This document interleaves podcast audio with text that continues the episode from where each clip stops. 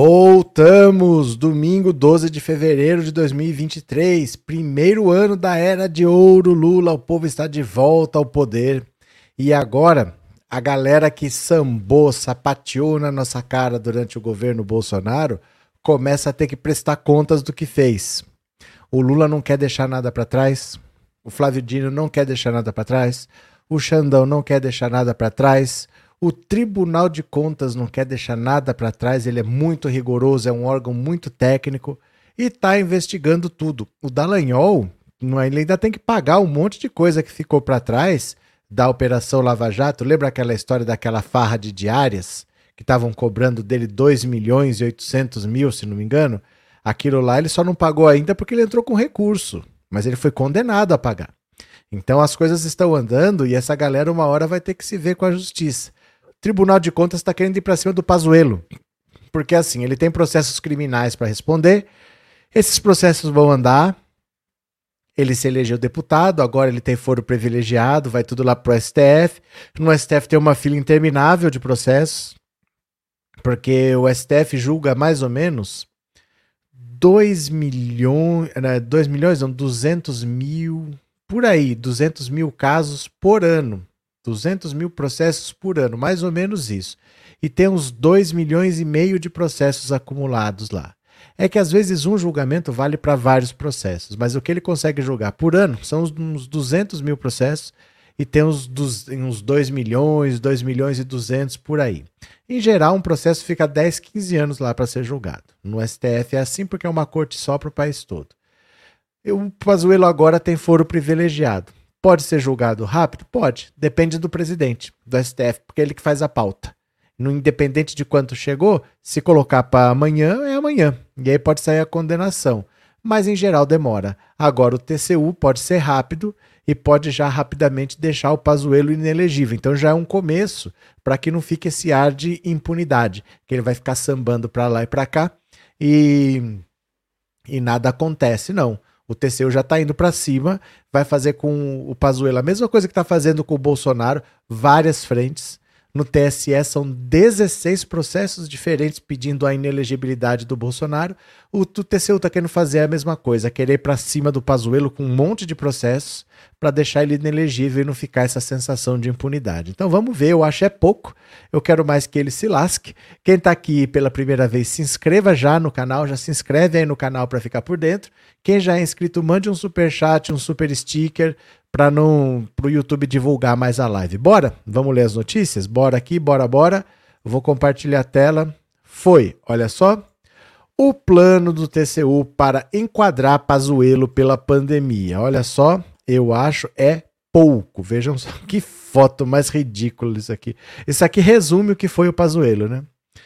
A edição de Veja, que chega nesse fim de semana às bancas e plataformas digitais, detalha a obsessão do presidente Lula para garantir que Bolsonaro tenha de lidar com as mesmas agruras que o judiciário impôs ao petista no auge da Operação Lava Jato. Inelegibilidade, de preferência, uns bons anos atrás das grades. O cerco judiciário contra o ex-mandatário, o Tribunal Superior Eleitoral, por exemplo, acumula 16 ações que pedem a cassação de seus direitos políticos. Envolve também tentativa de fustigar em outras frentes aliados que marcharam ao lado do capitão. Um deles é o ex-ministro da Saúde, Eduardo Pazuello. O Tribunal de Contas da União, por exemplo, se prepara para julgar um recurso que, no limite, pode tornar inelegível o chefe da pasta responsável pela coordenação de políticas sanitárias durante a pandemia. Deputado federal de primeiro mandato pelo Rio de Janeiro, Pazuello é acusado de ter atuado deliberadamente para desmontar o sistema de interlocução entre o governo federal, estados e municípios durante o avanço do coronavírus e por já ter descumprido determinações anteriores do TCU sobre o enfrentamento da Covid-19. A etapa seguinte do processo prevê que o ex-ministro seja convocado para uma audiência para se explicar. É a partir daí que integrantes do tribunal contam reunir provas que possam enquadrá-lo na lei da ficha limpa por supostas irregularidades durante o período que ocupou a função pública. A ofensiva do TCU contra Pazuello repete a estratégia utilizada pela Corte de Contas contra Sérgio Moro e o ex-procurador Deltan Dinheirol, figuras centrais da Operação Lava Jato. No primeiro caso, o tribunal abriu um procedimento para apurar se Moro se beneficiou sua empregadora na iniciativa privada com informações confidenciais da principal operação de combate à corrupção do país, a que nunca, o que nunca foi demonstrado. Em relação a Dinheirol, as suspeitas envolvem o uso indevido de diárias e passagens aéreas por integrantes da Lava Jato, caso revelado por Veja em abril de 2021. A força-tarefa de investigadores recebeu mais de 5 milhões de reais em reembolsos por hospedagens e deslocamentos aéreos para trabalhar na operação. O episódio levou à condenação do ex-presidente no TCU, do ex-procurador no TCU, sanção que o deixaria inelegível caso ele não tivesse conseguido reverter a pena na justiça. Deltan nega irregularidades, mas ainda enfrenta um recurso sobre o caso das diárias no STJ. Então, olha só. A ideia é usar o Tribunal de Contas para pressionar o Pazuello e já deixá-lo inelegível. Uma condenação é, criminal pode vir com o tempo, mas ele tendo foro privilegiado fica mais difícil. Então, uma investigação que às vezes na primeira instância poderia tramitar lá, sabe Deus o que vai acontecer. Pode ficar lá cinco anos parada no STF, pode ficar 10 anos, pode ficar 15 anos, ninguém sabe. É comum, é comum que um caso que esteja lá no STF acabe prescrevendo e nem venha a ser julgado. É bastante comum porque fica muito tempo na fila. Então vamos ver o que acontece. A estratégia agora é usar o TCU para deixar ele no mínimo inelegível, fazer isso de maneira rápida. Aí depois a justiça vê o que faz com ele criminalmente, mas uma parte você já faz. Já deixa ele fora de circulação, né? Cadê quem mais aqui? Heloína, torço também para que esse crápula pague pelas mortes das pessoas da, por Covid. Não existe isso, Heloína. Não tem como pagar pelas mortes. Não tem o que fazer. Né? Infelizmente, ele pode ser preso. Ele pode estragar a vida dele na cadeia. Ele pode sair nunca mais, mas isso não paga nenhuma morte, né? Porque pergunta para uma mãe que perdeu um filho, para uma filha que perdeu a mãe, não paga uma morte. Não tem o que pague, né? Não tem. Isso daí, infelizmente, não tem o que fazer. Não pode acontecer, né? Não pode acontecer. Depois que acontece, é, é irreparável, não tem o que faça, né? Então, Vamos ver o que vai acontecer, né? Cláudia, obrigado. Boa noite, Cláudia. Obrigado pelo super chat, obrigado por ser membro, viu? Cadê que mais? É, Vitor, quero ver esse capacho do Bolsonaro na cadeia pelos crimes da pandemia. João Rosário, boa noite, prazer estar aqui. Seu programa traz ótimos ensinamentos, parabéns. Obrigado, João. Obrigado, bem-vindo. Cadê? Uh, verdade, disse a Elisalda. É, porque a gente fica nessa, tem que pagar, tem que. Não existe pagar. Não existe pagar. Quando é uma coisa material, é diferente, né? Bateram no seu carro, tem que pagar. Agora, uma vida, qual que é o preço de uma vida? Não tem como pagar isso. Ah, ele vai pagar. Vai ser punido. Talvez ele perca a carreira, perca a família, mas, mas pagar mesmo, né? Não tem como de fazer. Tem certas coisas que elas não podem acontecer, porque depois é, é irreparável, né? Cadê? Gerardo, como o povo, pode o povo do Rio votar num nojento desses? É que não é assim. Não é assim. O povo é a maior vítima. O povo é a maior vítima. Mais de. Quanto que tava? Acho que eu diria para você que uns 60%, pelo menos no Rio de Janeiro, hoje é área de milícia. Pelo menos uns 60% é área de milícia. E uns 15 a 20% talvez seja área de tráfego. Então aí você já tem uns 80 e poucos por cento. Sobra uns 10, 15% que é onde vale a lei, que é onde vale a Constituição, é onde valem os direitos individuais.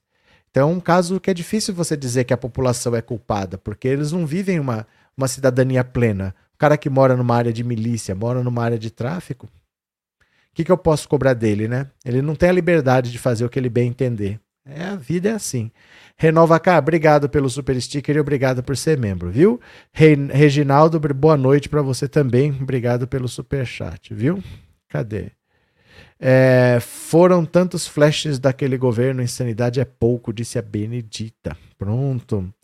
É, boa noite, José Norberto. José Edmilson, o povo é vítima, é culpado ao mesmo tempo pelas suas escolhas. É, mas é. É que sabe o que acontece? É que você dizer que o povo é culpado resolve o quê? Você apontar o dedo e falar você é culpado, resolve o quê? Talvez dentro você se sinta bonzão, eu tô num pedestal julgando a humanidade, mas resolve o quê? Você apontar o dedo para uma pessoa e falar você está errado. O que, que resolve? Cada um tem um voto. Quantos habitantes tem o Rio? Quantos votos ele teve? Né? Você vai culpar o povo do Rio de Janeiro por causa de 500 mil votos? Acho que ele teve 600 mil votos. Quantos habitantes tem o Rio de Janeiro? Né? Eu não sei se adianta alguma coisa ficar apontando o dedo. É uma vontade, às vezes. Eu falo. Bolsonaro deixou uma sementinha do mal que a gente gosta de apontar o dedo, a gente gosta de, de acusar, a gente gosta de querer que sofra. O Bolsonaro deixou uma sementinha do mal na gente, né? Cláudia, obrigado pelo super sticker e obrigado por ser membro, viu? Muito obrigado. Valeu. Bora para mais uma, bora para mais uma. A irritação de bolsonaristas com Tarcísio de Freitas e Gilberto Kassab. O Tarcísio de Freitas vai dar as costas pro Bolsonaro. Ele não tá nem aí, ele vai fazer o governo que ele achar que ele tem que fazer.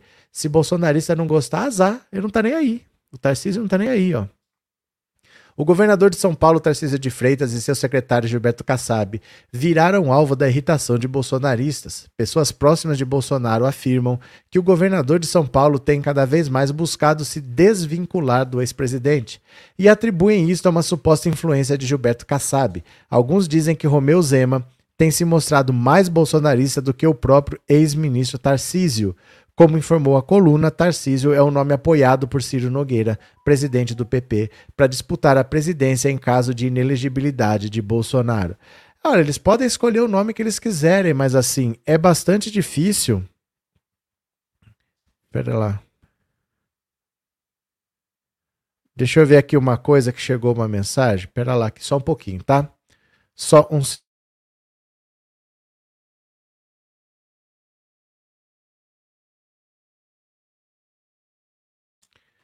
Não é nada demais, não. Não é nada demais, não. Achei que era alguma coisa importante, mas não é. Voltemos para cá. Neilson, obrigado pelo super sticker e obrigado por ser membro, viu? É, Esther, Carlos Chagas, quem rouba o povo do Rio de Janeiro é a Light, conta de luz altíssima e o serviço péssimo, disse a Esther. Cadê quem mais? Real. Guia Martins, aqui no Rio de Janeiro as pessoas são ameaçadas dentro da comunidade. É uma situação difícil assim. E às vezes a gente não ganha nada acusando as pessoas, porque, veja, você pode falar assim, por exemplo. É... Pensa num. Eu vou falar um político X, não vou falar de nenhum estado, nem nenhum nome específico. Você fala num político X que teve 500 mil votos e se elegeu. Você fala, mas como é que aquele povo elegeu esse cara? Mas ele teve 500 mil votos.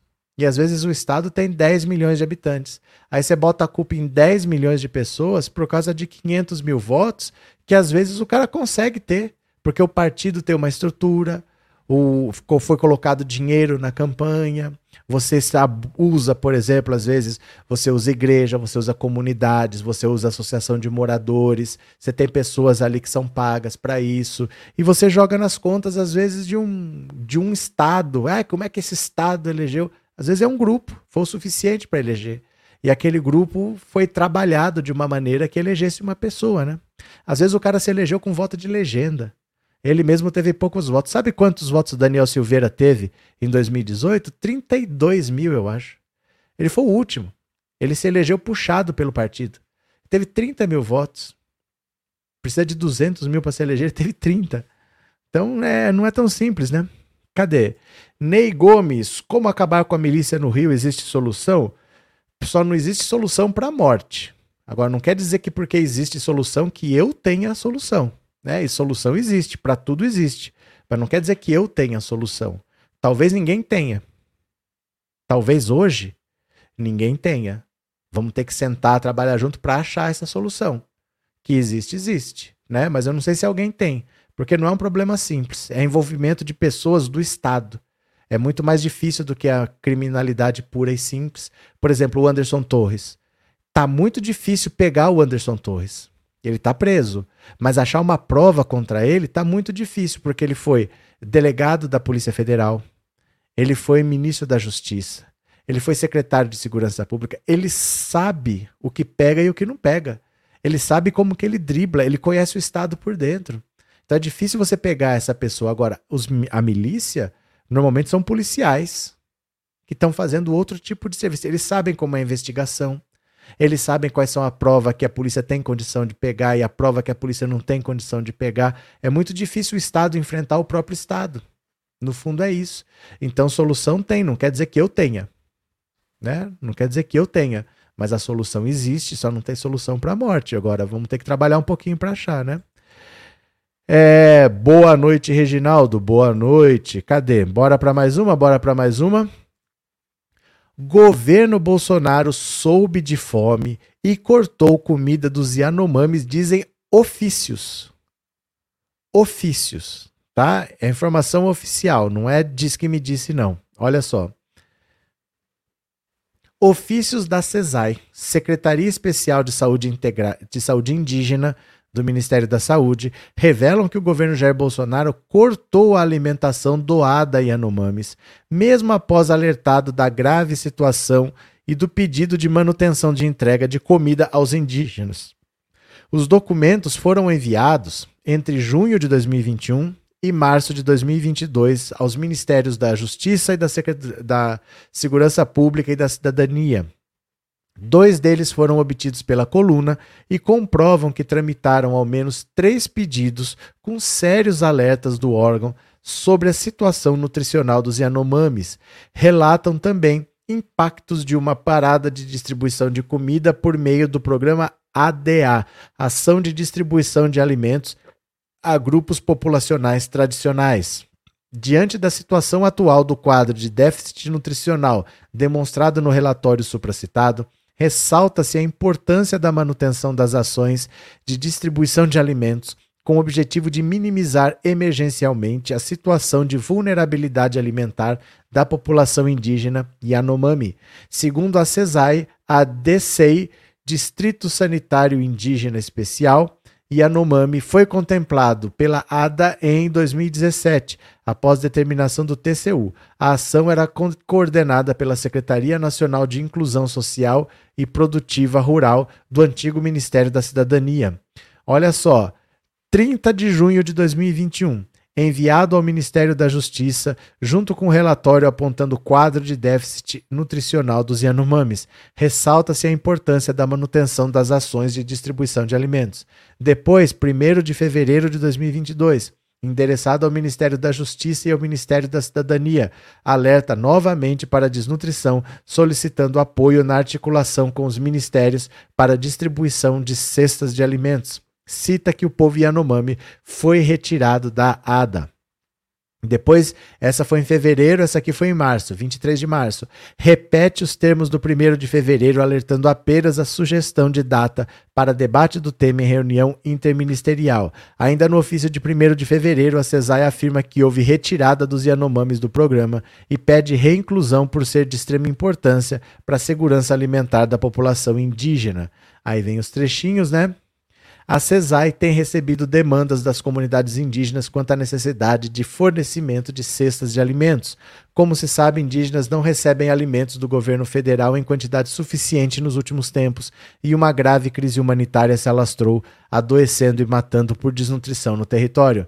Em outro relatório com diagnóstico feito pela ONG Missão Evangélica Caiuá, no início deste ano, confirma que praticamente não havia entrega de alimentos. O governo tem realizado a doação, mas infelizmente para indígenas chega apenas arroz. Quando chega, cita o documento publicado pelo site GGN. A entidade administrava o DCEI Yanomami e recebeu 872 milhões do governo Bolsonaro durante os quatro anos da gestão. A suspeita de genocídio está sendo investigada pela PF a pedido da PGR. Entre os focos de investigação, a operação apura se houve omissão de agentes públicos e atuação dos financiadores e facilitadores do garimpo ilegal na região. A Superintendência da Polícia Federal em Roraima é responsável pelas investigações que correm em sigilo. À época dos ofícios, o ministro da Justiça era nosso querido Anderson Torres, que está preso sob suspeita de omissão e conivência com os atos golpistas de 8 de janeiro. A coluna procurou a defesa de Torres e aguarda retorno. No mês passado, em seu canal no Telegram, Bolsonaro se defendeu das acusações de Lula, que disse que a gestão anterior abandonou os Yanomamis. O ex-presidente citou ações voltadas aos povos indígenas em seu governo, mas omitiu dados sobre mortes. De 2019 a novembro de 2022, o Ministério da Saúde prestou mais de 53 milhões de atendimentos de atenção básica aos povos tradicionais, conforme dados do Subsistema de Atenção à Saúde Indígena do SUS. A UOL na quinta-feira, o deputado federal Ricardo Salles afirmou que o problema dos Yanomamis é muito antigo e que a responsabilidade pela crise humanitária é da sociedade. É sua, gente, é minha e é sua. Salles foi ministro do Meio Ambiente de Bolsonaro até ser exonerado em junho de 2021 por suspeita de facilitar a exportação ilegal de madeira do Brasil aos Estados Unidos e à Europa. Um ministro do Meio Ambiente que fala que um problema ambiental, que um problema nutricional, que um problema com um povo é nosso, que não é dele que é o responsável por aquilo, ele era ministro do meio ambiente. Era ele, em tese, que control, cuidava dessas áreas aí. Tá acontecendo tudo isso e a culpa é nossa? Então tá bom, né? Bozo é monstro, não tem coração, disse Arlete. Obrigado, Arlete. Obrigado pelo superchat. Obrigado por ser membro, viu? Cadê? Cadê? Boa noite a todos. Boa noite, Círtia. que mais? Josiane, obrigado pelo super sticker. Obrigado de coração. Cadê? Eu já nem sei qual adjetivo usar para essa entidade perverso. É pouco, disse a Sônia. Cadê? Flávia, não existe crime perfeito, sempre tem uma ponta solta. Tem, é difícil achar. Tem, não é que não tem, é difícil achar. Que tem, tem. Mas o cara, quando é policial, é muito mais difícil de achar. Porque ele já sabe, por exemplo, ó, esses, esse negócio de achar digital e depois vamos analisar para encontrar a pessoa, isso existe em Hollywood. Isso existe no filme americano, na realidade brasileira não tem. Então ele já sabe que esse tipo de prova dificilmente vai encontrar alguma coisa, mas eles já sabem de outro tipo de prova, outro tipo de investigação que acha coisas relevantes. Então eles vão driblando. Não é questão de que exista crime perfeito, é que é difícil de achar. O cara que é policial ele sabe driblar mais do que eu ou você, né? Essa é a questão. Cadê que mais? Miriam, agora Daniel Sujeira está preso sem tornozeleira, junto com Gabriel Monteiro e junto com Roberto Jefferson. Edivar, boa noite. Lula, o bom samaritano. Muito obrigado. Ficamos felizes que você gosta muito do Lula, viu, Edivar? Faz o L. Maria Margarete, boa noite. Bem-vinda. Pronto. Bora para mais uma, bora para mais uma. Aqui, opa. É, as quatro frentes do governo Lula contra fake news e crimes na internet. Lula está trabalhando, Lula está indo para cima, o Lula não quer saber. Gente, parece que são dois anos de governo já, é um mês. Teve um mês de governo Lula, parece que são dois anos, mas teve um mês. Em pouco mais de um mês instalado no Palácio do Planalto, o governo de Lula começou a se movimentar, ainda que de modo incipiente e vago, em direção à regulamentação do uso das redes sociais, com vistas a uma maior responsabilização de plataformas pelo conteúdo nelas veiculados. Uma iniciativa delicada, alvo de críticas e resistências. Como mostra a reportagem da Veja dessa semana, a gestão Lula abriu quatro frentes para combater o mau uso das redes, onde proliferam notícias falsas, e mensagens antidemocráticas. Antes mesmo dos atos golpistas de 8 de janeiro, a Advocacia Geral da União anunciou a criação da Procuradoria Nacional de Defesa da Democracia para combater desinformação a respeito de políticas públicas. A medida foi criticada por não haver o ordenamento jurídico brasileiro uma definição sobre desinformação, o que sugeriria uma brecha para o órgão descambar para censura, como no Orwelliano, no ah, sim, do George Orwell, Orwelliano Ministério da Verdade. Isso aqui deixa eu explicar para vocês. O George Orwell, Por isso que ele está falando de Orwelliano. O George Orwell tem um livro que se chama 1984. Nesse livro, ele conta uma sociedade totalitária, é uma sociedade do futuro. Tem uma pessoa que controla tudo. Esse controlador de tudo chama-se Grande Irmão. E no original em inglês é o Big Brother, que é o cara que vigia tudo e controla tudo. Por isso que o, o programa da Globo chama Big Brother. É inspirado no, no George Orwell, no 1984. E nessa sociedade, para controlar as pessoas, tudo era feito na base das mentiras. E as mentiras, elas tinham que ser embasadas em alguma coisa. Então existia esse Ministério da Verdade que ficava adulterando livros e documentos históricos para fazer esses livros, esses documentos adulterados coincidirem com a mentira. Então, por exemplo, ao invés de eu falar para você que, vamos dizer, que o carro foi inventado em 1900, eu falo que foi inventado em 1500. Aí o cara vai lá e adultera o livro para ficar em 1500. Aí no próprio livro ele descreve uma coisa que nós estamos vendo agora. As pessoas que trabalham no Ministério da Verdade, o trabalho delas é adulterar a história para fazer bater com o que eles contam. Essa pessoa sabe que é mentira, ela fabrica mentira. Com o tempo, essa pessoa começa a acreditar na mentira que ela mesma fabrica. A, a mente da pessoa pira.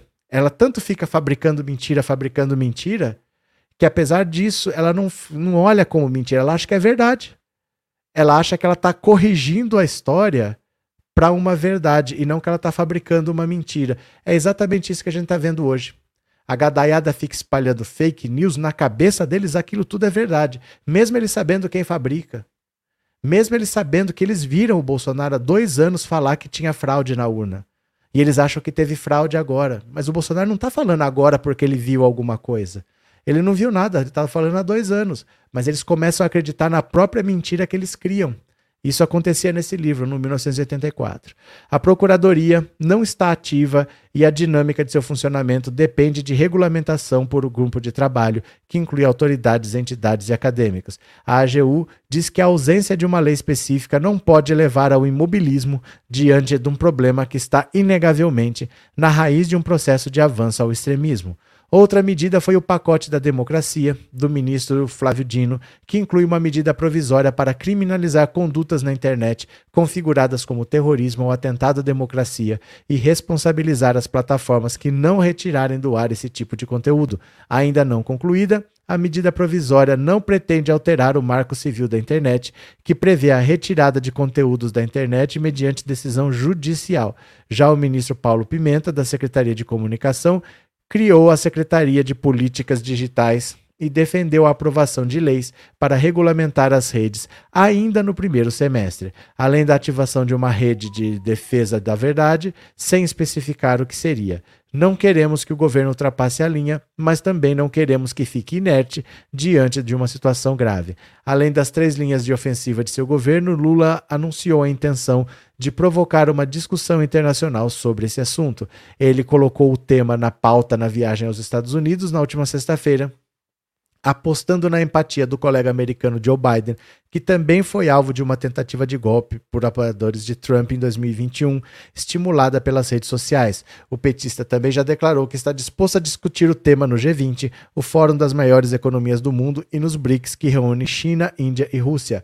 Nos últimos dias, a pretensão é, internacional do presidente ganhou o respaldo de outro personagem importante na cruzada contra o mau uso das redes sociais, Xandão, presidente do TSE, relator dos inquéritos no STF que investigam a disseminação de notícias falsas em milícias digitais. Moraes pediu maior regulamentação no tema no país e disse que a Justiça elabora contribuições para enviar ao Congresso, mas defendeu a necessidade de leis internacionais que tenham como norte a defesa da democracia. Então, olha só, por que, que o Lula fala que é preciso regular a internet? O que, que é regular? Regular é colocar regra.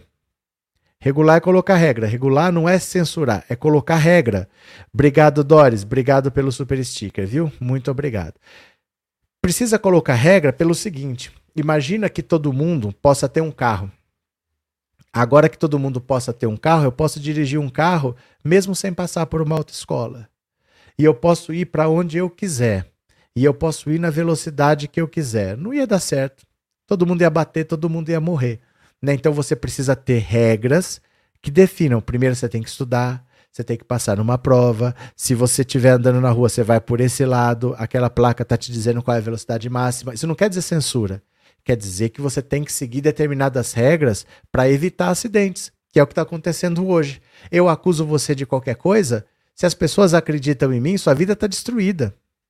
Mesmo que você desminta, mesmo que eu desminta, mas em uma, duas horas o estrago está feito. Esse é que é o problema das redes sociais. E as redes não tiram esse tipo de, de postagem do ar porque elas ganham dinheiro com isso. Essas postagens normalmente são impulsionadas. O cara paga para a rede mostrar para mais pessoas. Então, como elas ganham dinheiro com esse impulsionamento de teorias conspiratórias e tal, ela não, não faz nada, mas ela tem que fazer. Ela precisa fazer porque está alimentando uma gadaiada louca aí que não consegue mais pôr os pés na realidade. Esse pessoal pirou, gente. Essa gadaiada não volta mais para casinha, não, viu? Cadê? Alair Joseph Goebbels, orientador de Hitler, fala em mentiras várias vezes que o povo acreditará que é verdade. Pronto. Cadê? Lúcia Maria, já passaram o facão no Salomão. Nossa, o facão no Salomão? Mas não é ele que mandou dividir o nenê também com o facão? O que, que aconteceu? Jussara, boa noite, bem-vinda. Continuemos, continuemos, continuemos. TSE intima Google a prestar esclarecimentos em ação de Bolsonaro contra Lula. Olha só.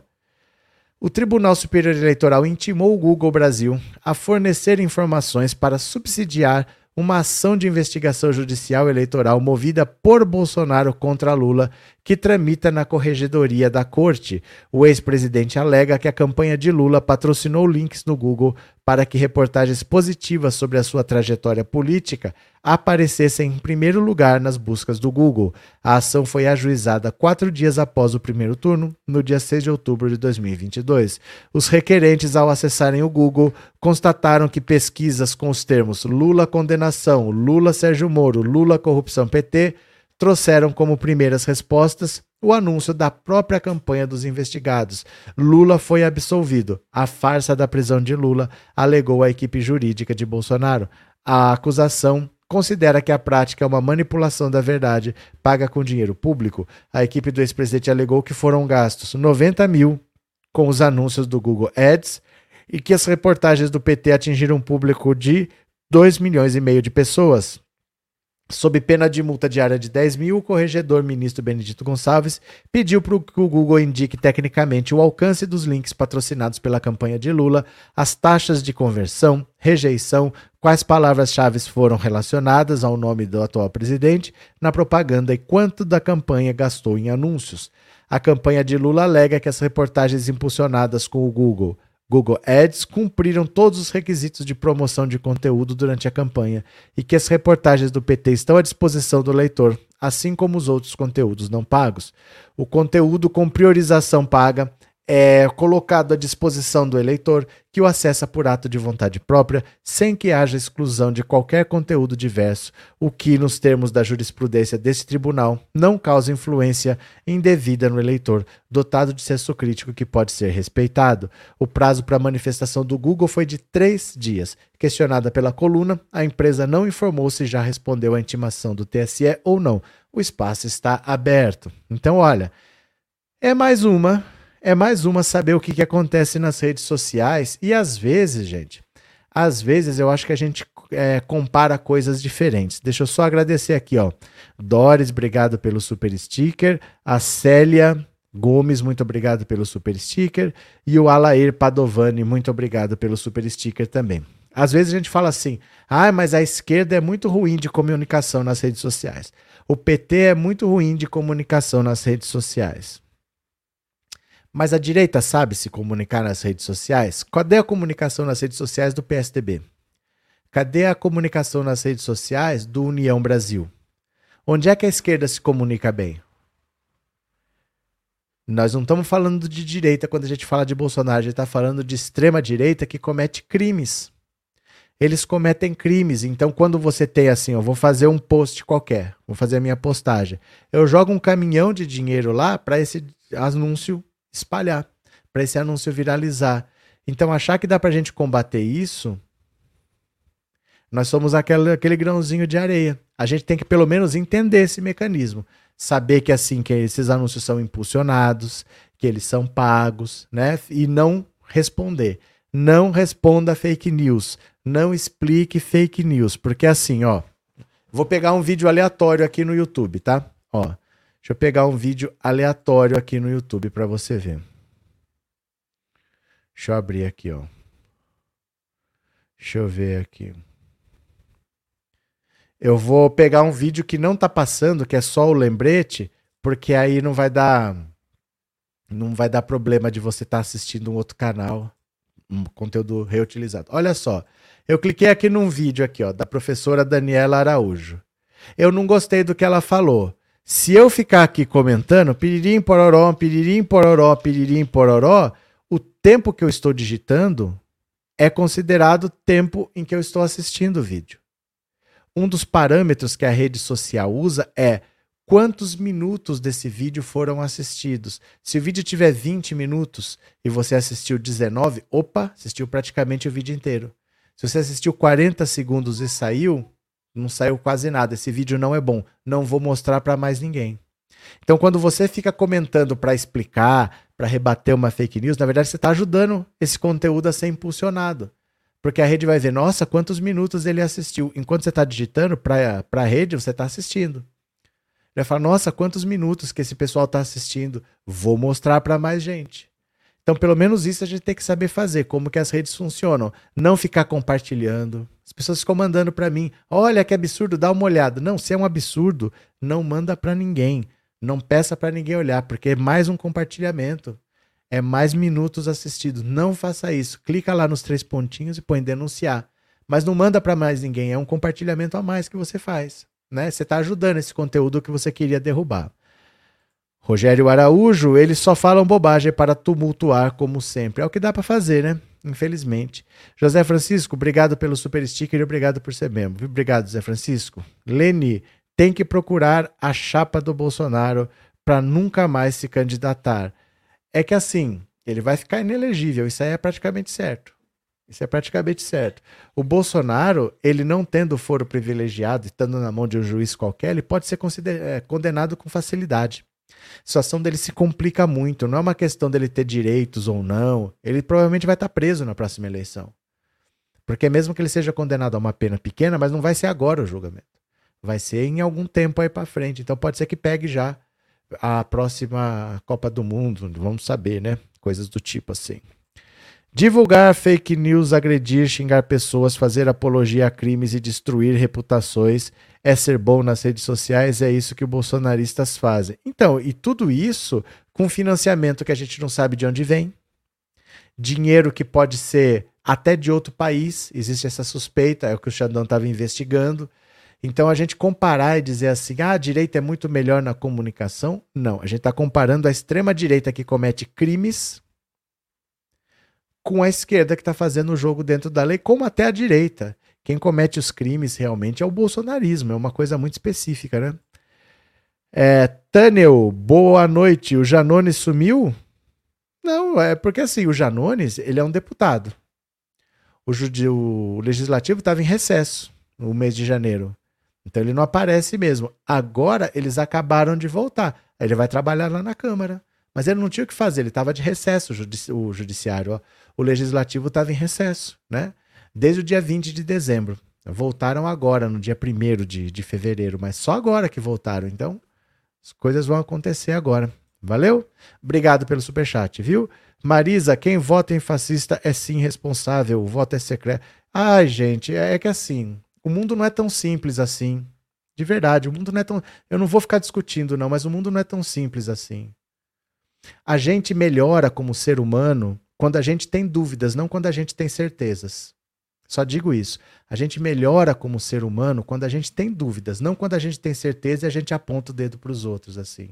O mundo não é tão simples. O mundo não é uma sala capetada com ar condicionado para todo mundo. O mundo não é tão simples assim. O mundo não é tão simples assim. E a gente melhora quando a gente tem dúvidas, não quando a gente tem certeza. É, sim, eu vou ter Não fique vomitando regras para os outros, não. As histórias são muito diferentes. Esse país é muito mais diverso do que parece. As realidades são muito mais diferentes do que parecem. Então, tenha mais prudência é a palavra. Tenha mais prudência antes de sair acusando os outros, porque o pior crime que você pode cometer é acusar a vítima de ser responsável pelo próprio crime que ele sofreu. É a mesma coisa que você dizer: "Ah, mereceu mesmo com um shortinho desse provocando os outros". Às vezes a gente faz isso e não percebe, viu? Às vezes a gente não faz isso e não percebe. Aponta a culpa para a vítima. Cuidado, cuidado. Obrigado, Edi, pelo super sticker. Obrigado de coração, viu? Muito obrigado. Maristela dá vontade de descer o nível deles, ficar só levando não é fácil. Mas você vai perder se você fizer isso. Você vai perder se você fizer isso. Pensa assim: eu sou um lutador que eu sou acostumado a lutar na lama. E eu fico jogando lama em você toda hora. Você vai querer fazer que nem eu, você vai querer se jogar no chão, na lama e vai querer jogar lama em mim? Eu tenho muito mais experiência que você. Você entendeu o exemplo? Se você quiser fazer o que eu faço, eu tenho mais experiência. Se você quiser vencer alguém, você não pode fazer o que ele faz. Porque naquilo que ele faz, ele ganha de você. Entendeu? Você tem que fazer outras coisas e não fazer querer fazer o que ele faz e achar que você vai ganhar, porque ele tem mais experiência naquilo que você. Bora para mais uma, bora para mais uma. Aqui já foi. PSOL leva ao Conselho de Ética adesão de 50 mil contra bolsonaristas. Olha o bicho pegando. Olha o bicho pegando. O líder do pessoal na Câmara, Guilherme Bolos, entregou ao Conselho de Ética nessa semana um abaixo assinado com adesão de cerca de 50 mil pessoas em apoio à perda do mandato de quatro parlamentares bolsonaristas acusados de terem apoiado e incentivado os atos golpistas de 8 de janeiro. O partido entrou com representação contra quatro deputados defensores de Jair Bolsonaro na corregedoria da Câmara ou acusando de quebra de decoro parlamentar. O abaixo assinado tem mais um efeito simbólico, mas pode ser usado por acusadores durante o debate dos casos no Conselho. Bolos comentou no blog do Noblar a iniciativa. É inadmissível que parlamentares eleitos pelo povo atentem contra a mesma democracia que permitiu que eles fossem eleitos. Essa iniciativa reforça a nossa disposição de enfrentar o golpismo bolsonarista onde e quando for necessário. É preciso que o Brasil puna exemplarmente esse comportamento para que o pesadelo autoritário não seja normalizado. Os quatro parlamentares negaram individualmente que tenham apoiado os atos nas redes sociais. Aqui, aqui o caso, cadê o nome deles, ó? Abílio Brunini, eu pulei isso aqui. Os quase, o caso dos quatro irão seguir para o Conselho de Ética, que ainda não foi constituído na nova legislatura. São eles: Abílio Brunini, André Fernandes, Clarissa Tessio e Silvia Wayampi. São pessoas que estavam fazendo postagens, apoiando o, o quebra-quebra de Brasília lá. E o Boulos quer que essas pessoas não continuem como deputados, que elas sejam caçadas porque se eles estão apoiando atos contra a democracia, eles não podem se beneficiar da democracia. Faz sentido. Faz sentido, né? Cadê, cadê, cadê? Cadê? O Janones preferiu uma comissão para liderar em lugar de cargo no governo. É, não é só que ele preferiu também. É porque assim, o Janones, ele é do partido que é o Avante, que é um partido pequeno e é um partido de direita. Pode um partido de direita estar no governo Lula? Pode. O problema é, é um partido pequeno. Então, como é que eu vou dar um ministério para um partido pequeno? Porque se eu der um ministério para um partido pequeno, um monte de partido pequeno vai querer apoiar e vai querer ministério. Eu tenho um certo número de ministérios que eu vou tentar distribuir de, de acordo com o tamanho do partido. Então vamos dizer, eu vou só chutar, porque eu não sei o número. Vamos dizer que o Avante tenha cinco deputados. Aí vem o União Brasil, que tem 60, eu falo, olha, eu sou 12 vezes maior. Se der um ministério para eles, eu quero 12. É, é, a dosimetria que complica, entendeu? Porque ele está num partido que é pequeno e de direita. Então é melhor ele apoiar na Câmara com outro trabalho do que ele querer estar tá dentro do governo. Porque para colocar, não é só questão da pessoa, é o partido, né? Você está dando uma, uma posição importante para um partido e os outros também querem. Cadê? Rogério, tem que fazer esses caras gastar com o advogado mesmo e não durmam em paz por muito tempo, tá certo. Lívia, Bolos deveria ter colocado mais uns 15 nesse documento. Mas é porque é um caso específico, não é um caso geral. É um caso bem específico porque eles postaram, então está documentado. Porque muita coisa a gente sabe, mas não está documentado. No caso desses quatro, eles fizeram postagens. Então você tem uma prova física ali do que eles fizeram. Não dá para eles negar que eles não apoiaram. Outros, você tem a prova, a questão mais é a prova, não é o que eles fizeram, entendeu? Cadê que.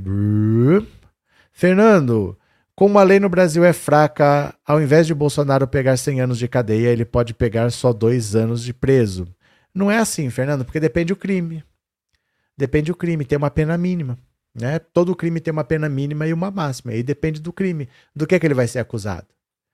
Depende. Tem muitos crimes, ele tem 100 processos para responder. E se você, por exemplo, vamos dizer que ele pegue seis meses em cada um, são 50 anos, porque são 100 processos. É muita coisa. O Bolsonaro está muito enrolado. Ele não tem um processo. Ele tem 100, 100 ações para responder. 100 ações para responder. Tem inquéritos lá no STF, tem um monte de coisa.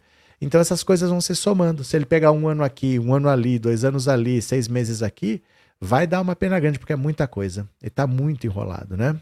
Cadê?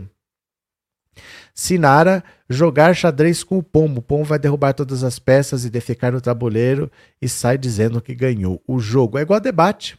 Debate com bolsonarista, não existe debater com quem não quer debater. Porque eles mentem, eles falam besteira porque eles não estudam, eles não sabem do que eles estão falando, eles gritam, eles interrompem. Então, para que debater com o Bolsonaro?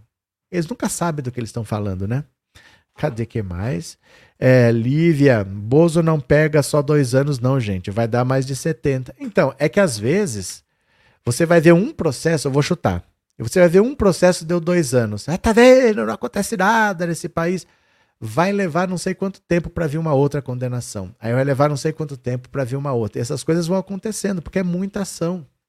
E como ele era presidente da República, provavelmente está tudo registrado. Não tem como não tá, porque é a praxe, né? É assim que funciona.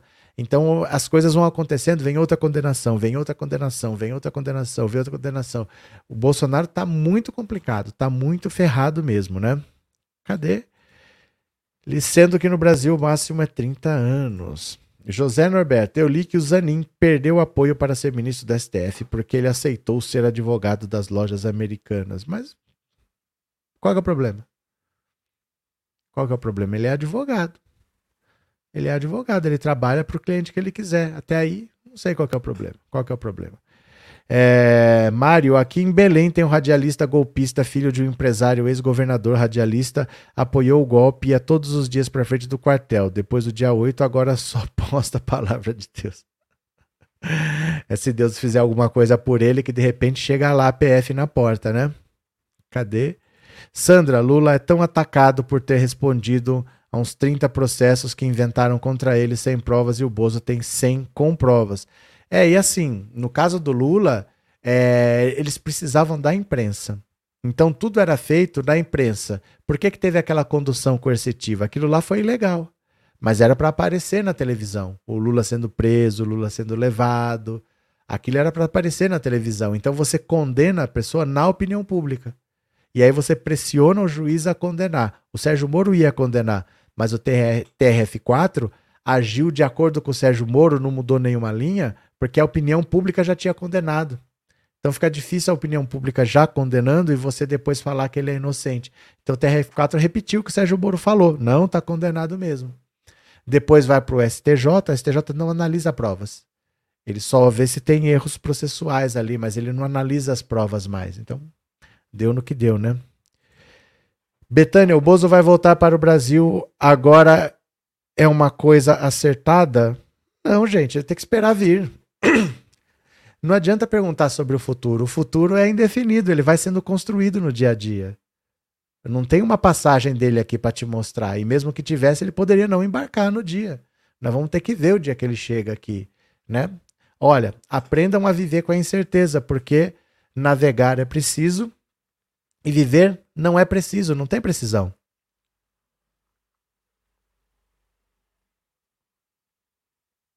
Aprendam a viver com a imprecisão. Viver não é preciso. É, AD, hoje sou livre. Obrigado pelo super sticker e obrigado por ser membro, viu? Eliezer, obrigado pelo super sticker e por ser membro também. Cadê que mais? O Vilas Boas ameaçou o STF no caso do habeas corpus do Lula. O Vilas Boas, o, o general, né? Foi. O, o STF amarelou. O STF amarelou. Ali eles iam dar razão pro Lula, porque assim, o caso do Lula é todo sem pé nem cabeça. Olha só, o caso do triplex. O caso do triplex é, é difícil até de explicar, de tanta coisa que é sem pé nem cabeça. Porque assim, eu vou contar a história para vocês desde o começo. Uh, o edifício Solares, que é onde está o triplex, era administrado pela Bancop, que era para uma cooperativa que estava negociando lá os apartamentos, né? Tava vendendo tal. E a dona Marisa Letícia, ela comprou uma cota de um apartamento, não do triplex, de um apartamento. Uma cota é assim: você compra uma parte de um apartamento, porque era comum em São Paulo antigamente a pessoa ter apartamento no Guarujá. Só que você não vai. Aí você compra um apartamento inteiro, você paga condomínio, você paga manutenção, para depois usar. Às vezes você nem vai. Passar um, dois anos e você nem vai. Então você compra um apartamento compartilhado, 10 pessoas são donos, você é dono de uma cota.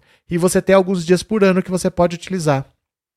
E às vezes você nem usa. Então a dona Marisa Letícia ela tinha uma cota que era um décimo de um apartamento comum, mas a Bancop faliu. Quando a Bancop, a cooperativa que estava administrando, faliu, o apartamento, o edifício Solares inteiro voltou para a OAS. A OAS falou: o que, que eu vou fazer com esse negócio aqui? Eu preciso vender esses apartamentos, preciso me livrar desse edifício. Ela foi olhar quem eram os proprietários e acharam lá Marisa Letícia. Opa, essa é a, aquela Marisa Letícia? É ela mesma, a esposa do Lula, tinha uma cota.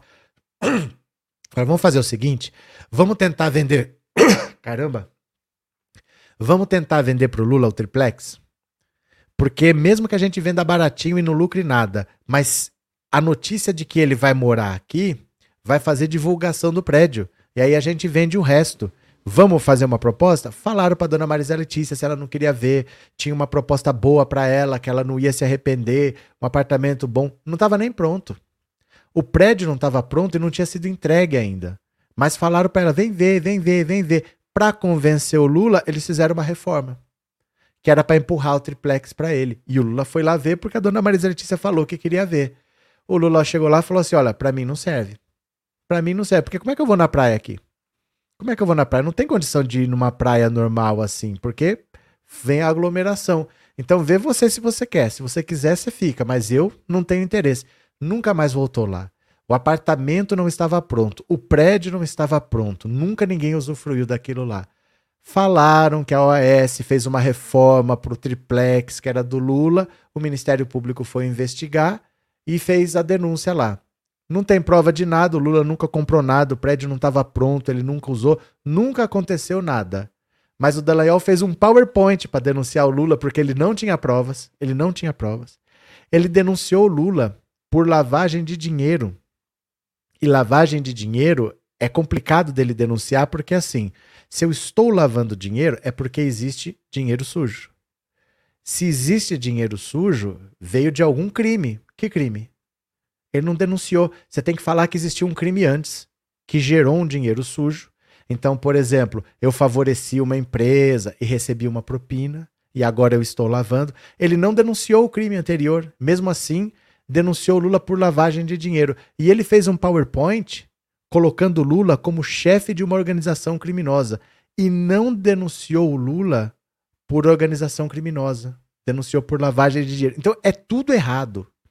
É tudo errado. Aí o Sérgio Moro, que queria ficar famoso e queria prender o Lula para ficar famoso, falou: Olha, isso daí tem a ver com a Petrobras.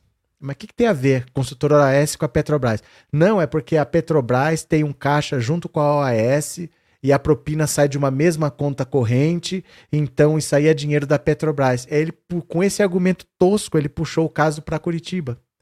E lá ele condenou o Lula. A defesa do Lula falou: isso não tem nada a ver com a Petrobras, não tem que ir para Curitiba, tem que ficar em São Paulo, então.